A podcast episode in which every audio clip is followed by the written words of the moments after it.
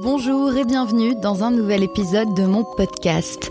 Aujourd'hui j'ai pris le métro et il était bondé. J'ai donné des coups d'épaule dans les escaliers pour me frayer un chemin lors de mon changement de ligne. Je serrais fort mon sac d'un côté et mon téléphone de l'autre. Téléphone qui est également harnaché à moi avec ma housse cordon que j'ai acheté suite au vol de mon iPhone dans la ligne 10 l'an dernier. Après une habituelle aventure aléatoire pour me rendre d'un point A à un point B, les dédales du métro, ses escaliers, les temps d'attente à rallonge, j'ai rejoint une copine pour boire un verre. On avait très envie d'un cocktail, mais le prix nous a un peu refroidi. 15 euros le cocktail, et je précise qu'on n'était pas dans un endroit fancy ou un bar d'hôtel. Alors on s'est finalement rabattu sur un verre de vin à 8 euros l'unité, et on a réalisé qu'à nous deux, on aurait pu s'acheter une bonne bouteille et la boire en entier. Mais bon, passons, ça nous avait déjà pris un mois de coordonner nos agendas pour trouver une date, un créneau pour boire un verre, parce qu'il faudrait qu'on ait tous des assistantes payées à plein temps pour gérer nos plannings. Tout le monde est débordé jamais disponible, moi la première. Après mon verre avec ma copine, en rentrant chez moi, j'ai slalomé entre les crottes de chiens sur le trottoir pour retrouver ma passoire énergétique et phonique qui est également mon appartement. Bref, bienvenue à Paris. Dans ce que je vous décris, et promis, je caricature à peine, une chose est sûre, on est loin, très loin du Paris d'Emily in Paris, la série Netflix, avec Lily Collins, qui est aussi la fille de Phil Collins, et qui joue donc Emily Cooper, une américaine expatriée à Paris. Elle mange des croissants tous les matins, ne prend jamais le métro, elle est habillée en haute couture, des pieds à la tête, elle se déplace sur des talons de 20 cm et vit des miracles comme trouver des terrasses pas bondées, au décor si charmant qu'on en oublie presque que ça reste une table posée sur un trottoir à quelques mètres des pots d'échappement des voitures.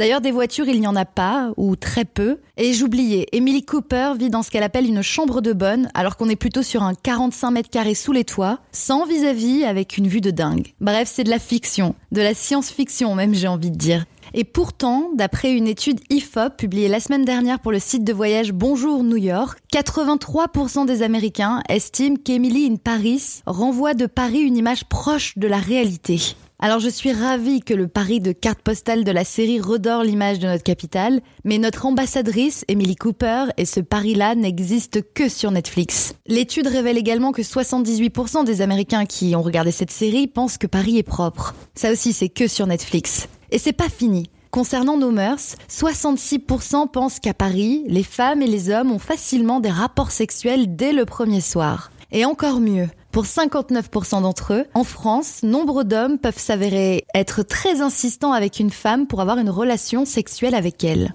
Bref, une bien belle image de la France et des Français. Bon alors reprenons d'abord la vision de Paris des Américains qui ont regardé Emily in Paris. Bien, que ça leur donne envie de venir en voyage, très bien, c'est bon pour le tourisme et l'économie. Un peu moins pour la planète, mais bon, on peut pas tout avoir. En revanche, je pense qu'ils vont être un peu surpris en arrivant.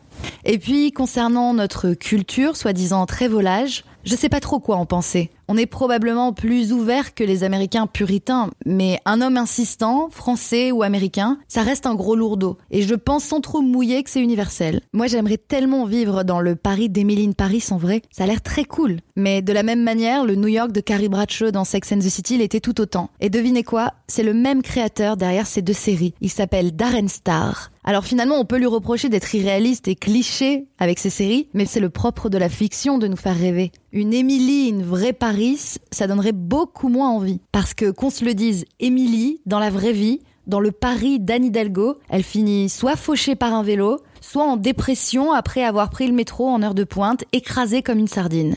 Et on veut pas voir ça, on le vit tous les jours. On veut pas non plus d'Émilie dans les embouteillages. On veut du rêve. Et même si c'est loin, très loin de la réalité, même si les intrigues n'ont ni queue ni tête, et si le décor est un Paris chimérique, eh bien pourquoi pas après tout? Un Américain d'un autre siècle, écrivain de sa profession, Mark Twain a dit La vérité est plus éloignée de nous que la fiction. Je vous laisse méditer sur ces belles paroles. Blablatement vôtre et à très vite pour un nouvel épisode. Merci pour votre écoute. Si mon podcast vous plaît, n'oubliez pas de vous abonner et de me laisser un commentaire et des étoiles pour m'aider à me faire connaître. Et n'hésitez pas non plus à me suivre sur Instagram. Lisa Marie parle dans le micro en un seul mot. Moi aussi, je mets des comme Emily Paris. Bonne journée ou bonne soirée. Bye